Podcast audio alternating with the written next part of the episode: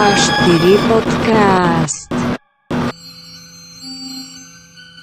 Vítajte pri podcaste Bratislavského nezávislého kultúrneho centra A4. V pravidelnom mesačnom podcaste sa budeme zaoberať tým, čo máme najradšej, súčasnou kultúrou. Čakajú nás rozhovory s množstvom zaujímavých umelkyň a umelcov, dramaturgičiek a dramaturgov či iných kultúrnych aktérov a mnoho iného. V 12. epizóde podcastu sme sa rozprávali s Finlayom Shakespeareom o jeho hudbe a vystúpení, ktoré v štvorke prebehlo 6. októbra. A s Danielou Krajčovou o jej tvorivých prechádzkach s deťmi, ktoré prebiehajú počas jesene v okolí A4 a jej tvorbe.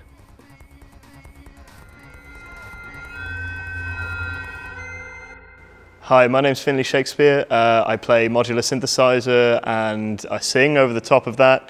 Uh, I play with drum machines and things like that to make, I guess, synth pop, but for the 21st century.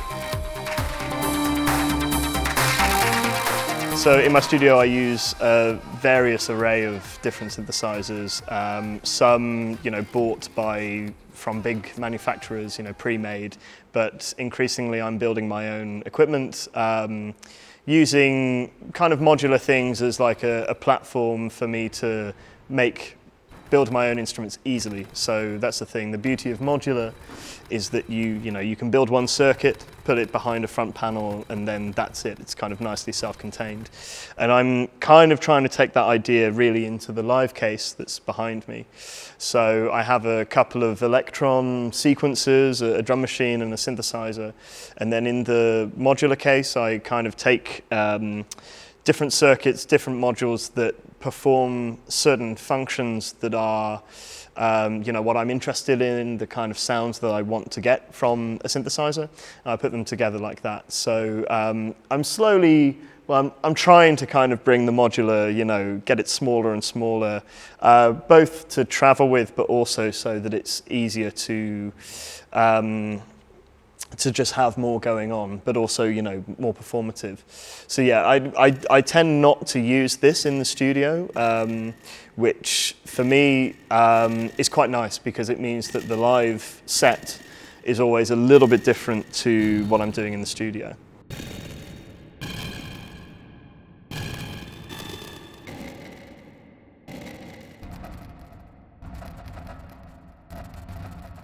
My favorite synthesizer, I think, is the Korg MS-20. Um, so it's a synth that was designed in like the late 70s, and um, I, the one that I have is just one of the like big reissue things.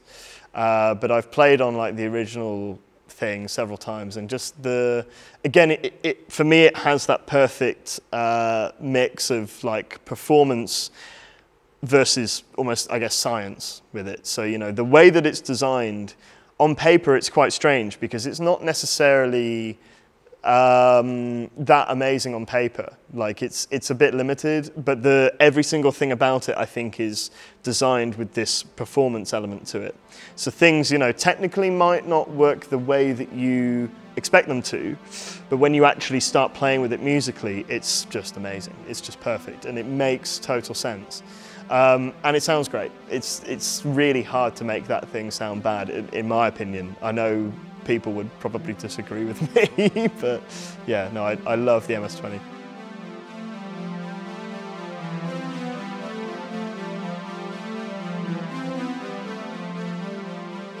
A lot of my lyrics are kind of based on current affairs, really, and um, pretty depressing, like political stuff. Um, but I try and I try and kind of mask things a little bit because I think it's always you can tell whenever anyone's being you know directly political. To me, it always comes off a little bit um, awkward and difficult. It's you know there are amazing protest songs out there but there are also terrible protest songs out there, you know, and, and I don't want to go and make music that that you know yeah maybe people from I don't know not even necessarily the UK just England can relate to and then no other country can. You know I want this to to relate to different people across the world in different situations. And um, yeah, I mean, a, a, lot of it is kind of based on that and the anger that I think a lot of people in, in the UK, uh, Great Britain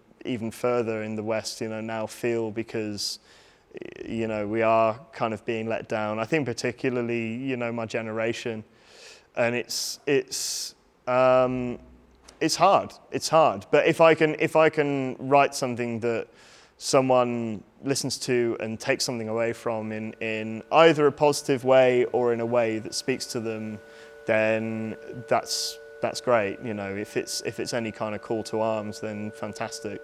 But um, I try, yeah, I try and keep things just abstract enough for people to kind of imagine what they want to imagine, really.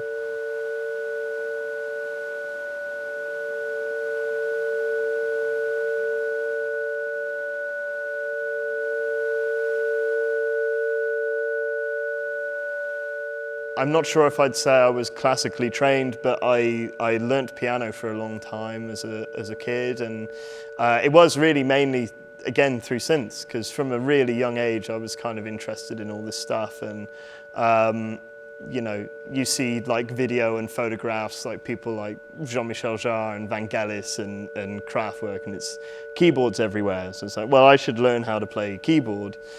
And that's really kind of like where I began, I guess, musically. And then um, I bought a really cheap like electric guitar as well and kind of self-taught how to play that a little bit. I'm really terrible at it. Um, and also I taught myself drums and then was kind of like tutored as well. Um, and I kind of ended up better at drums than I was keyboard. It was very strange. So I'm kind of more of a drummer than anything else. But um, yeah, it's it's kind of a strange one because again, like my favorite, you know, artists and musicians uh, uh, tend to not come from the music world at, at all. They're they're you know either interested in the visual arts and then they cross over to music, or they are just completely you know bored of their surroundings and they just think, well, music might be interesting and, and, and they get started in that regard. So, yeah, I kind of try,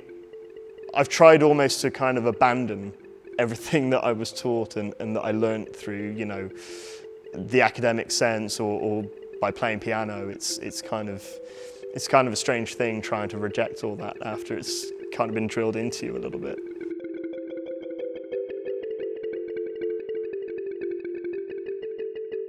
Uh, I was never taught in singing. No, it's. Um, I think again, I've I've tried to sing for a long time, and I think the only real way that I kind of got any better with it was I, I had a job.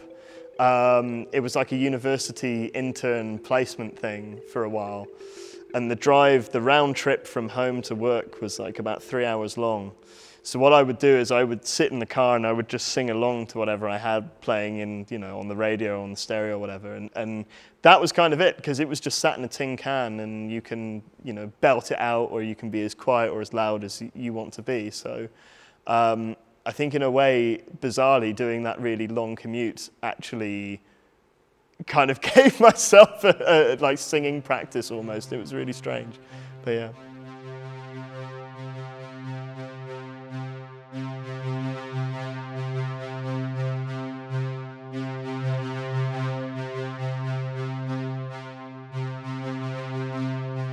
It's hard for touring musicians now. I, I'm very lucky in the fact that my uh, day job, so I, my, my day job really is designing and building this stuff. I run a small modular synthesizer company. Um, a lot of artists that I know who are, in my opinion, doing far more interesting things than I am and have been doing that for far longer, um, they can't necessarily make enough money to pay the bills each month. And you know, sustain a living just through playing shows and through releasing music. I think uh, the whole thing with coronavirus and lockdown has been uh, very interesting because I think it's tweaked people's opinions of what is doable and what isn't. Um, Bandcamp has been a huge player to so many artists that I know and I hope they continue to be, you know, a positive force in the music world. But I think, you know, now more than ever, we need uh, promoters, agencies, venues to be open-minded about what they put on and to not necessarily think, well, I'm just going to follow the herd and put on, you know, every, you know, big touring act, you know, every day, every night, whatever.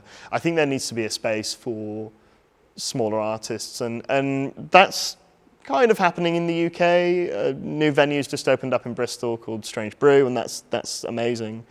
Uh, we have Cafe Otto in London. But then outside of that, it starts to get a little bit tricky. You know, it, it, there's not necessarily dedicated venues, at least that I know of, where people can go and expect, you know, to hear something that they've never heard before, something that is completely outside of their comfort zone. And again, I, I understand, you know, that venues and promoters and agencies don't necessarily want to take risks, again, at the moment, post-coronavirus. But I think really for the musical landscape, they, they kind of need to, really.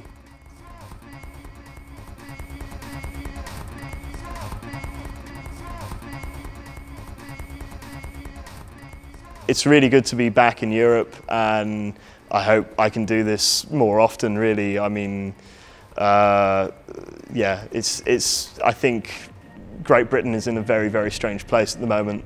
I hope that we get out of it very soon, but I think it's going to take time.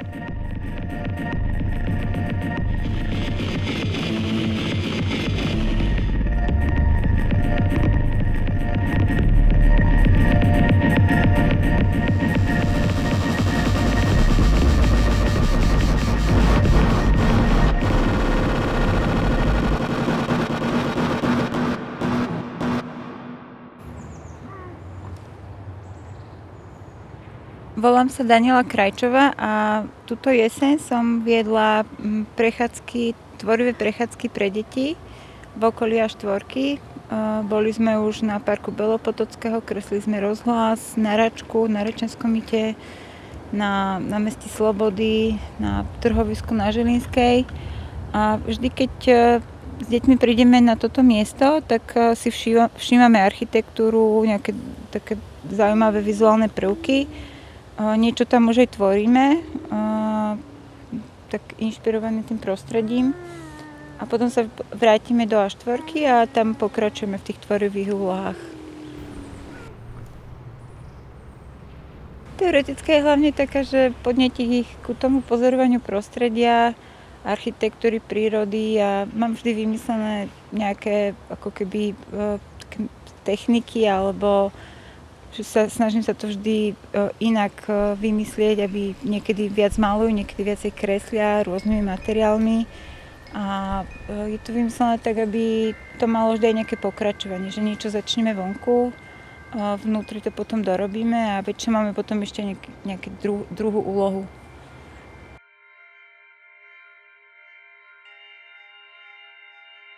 No naposledy sme boli na trhovisku na Žilinskej, tak e, sme suchým pastelom sme ako keby nakupovali tú, tú zeleninu a ovoci, čo tam predávajú. Takže iba kreslili uh, tie rôzne zeleniny a ovocia, čo tam vidia, alebo kvety.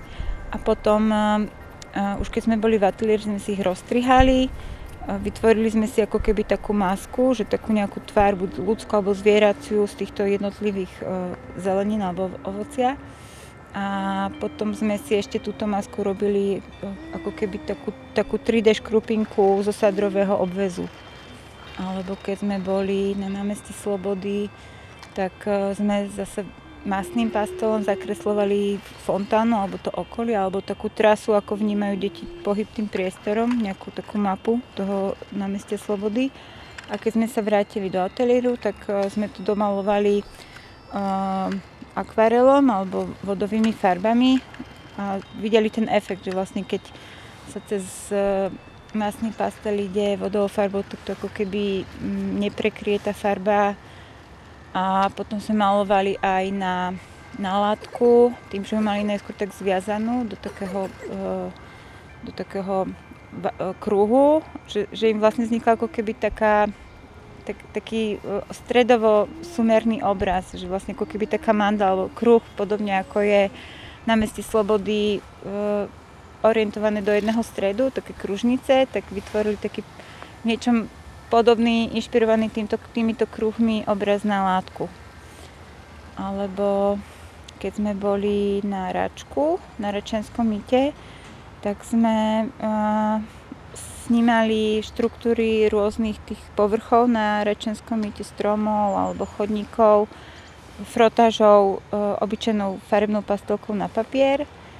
Uh, potom sme si z toho robili také rôzne koláže už v ateliéri a takisto sme vytvárali vlastnú novú štruktúru cez e, šnúrky, že sme si šnúrky lepili na papier a tie sme potom znova otlačali, že alebo sme si hľadali nejaké nové štruktúry, ktoré sme potom otlačali, rôzne také už krajky alebo také ako keby um, zdobené také vrstevnaté papiere a vznikli také štruktúry, ktoré si ešte potom domalovávali.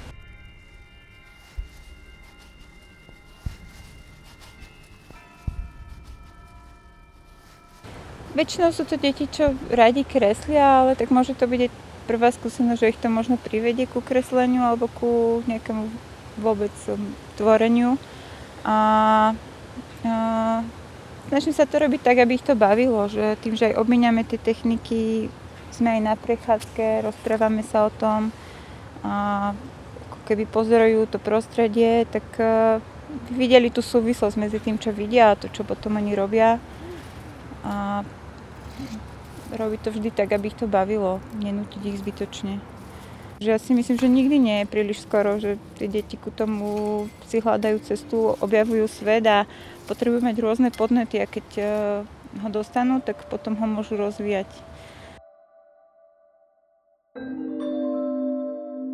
Ja to mám eh, ako v mojej tvorbe, eh, snažím sa ako keby kontinuálne robiť aj nejakú vlastnú tvorbu, že mám nejaké vlastné témy a vlastné projekty, ale popri tom m, mm, ľudia ma oslovujú do nejakých spoluprác, takže sú veci, kde spolupracujem s niekým alebo robím niečo spoločne s inými ľuďmi.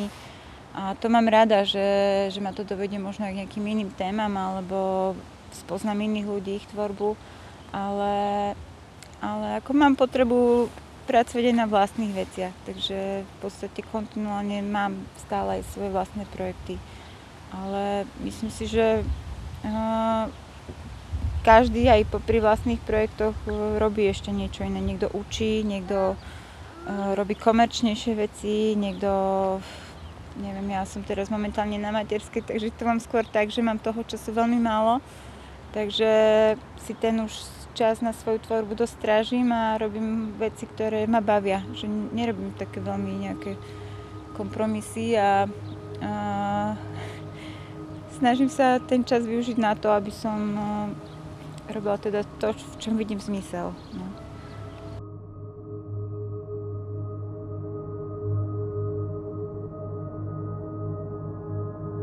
Určite, že keď ja som takto s deťmi, tak uh, niekedy mám čas práve mať uh, tú reflexiu, že prídem na niečo, čo, čo, čo by som možno neskôr chcela robiť, alebo ako keby, že nenúti ma to robiť stále. Ono je to také, že vlastne na materskej ani nemusíš pracovať, môžeš, uh, môžeš iba, proste nie, si, nie je to také, že, že, že musíš. Je to také, že môžeš a to ťa troška oslobodzuje od, od toho, tlaku, že musíš podať nejaký výkon a možno to urobíš len preto, že, že chceš. No. Ja to uh-huh. napríklad ako keby aj trocha potrebujem, že mňa to naplňa, že, že, že okrem toho, že sa starám o deti, tak aj e, mám nejaký, nejakú vlastnú tvorbu a vlast, vlast, vlastnú prácu. Že ma to, sa mi to kompenzuje, že by som jedno bez druhého asi nezvládala.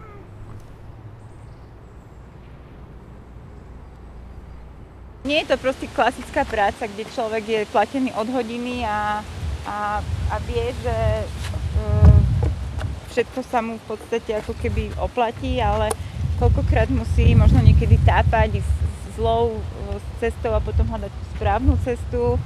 Takže musí to človeka baviť a naplňať aj, aj tieto ako keby možno bočné cesty alebo nesprávne. Ale ono to je aj o tom hľadaní niekedy, no. Sa zumenie je veľmi slobodné a, a mne napríklad veľmi vyhovuje to, že ja sama rozhodujem o tom, čo robím, ako to chcem robiť, o akých témach chcem robiť a, a mne tá sloboda veľmi vyhovuje. Ja napríklad som začala študovať architektúru a A myslím si, že aj preto som odišla, že, že už len akože ja mám rada, keď uh, som si paňou svojho času a, a svojej práce. Akože, že to človeka naplňa, že pre mňa je vlastne moja práca aj oddychom alebo relaxom, že ja si vlastne pri tej práci oddychnem, možno preto to aj vládzem popri materskej, že, že pre mňa je to práve na to, čo sa teším, že, že mám tých pár hodín denne a môžem pracovať, že, sa, že je to pre mňa radosť. Ale, a zároveň uh, uh, robím veci, v ktorých vidím zmysel. Témy, ktoré si myslím, že je dôležité mi hovoriť, alebo ktoré sú pre mňa dôležité, že je to spôsob, akým vlastne sa snažím chápať svet, že aj veci, ktoré možno, že nerozumiem a zaujímajú, tak idem k ním a a snažím sa im porozumieť možno aj cez tú tvorbu. Že sa vlastne človek aj učí trocha. A, a, a nebaví ma robiť veci vždy rovnako, takže vlastne prichádzam na nejaké nové možnosti, ako keby sa snaží nejak posúvať, ale to hovorím tak ideálne, akože samozrejme, že človek sa aj opakuje, aj, aj ho to niekedy frustruje, ale, ale všeobecne by to malo byť takto, aby to človeka bavilo. No.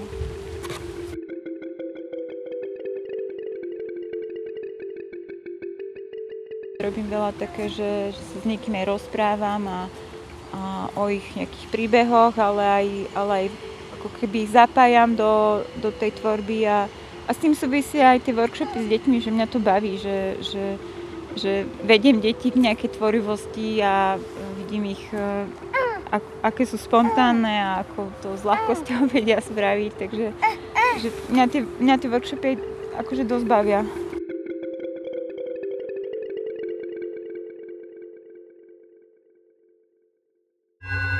Tvorbu tohto podcastu z verejných zdrojov podporil Fond na podporu umenia a nadácia mesta Bratislava.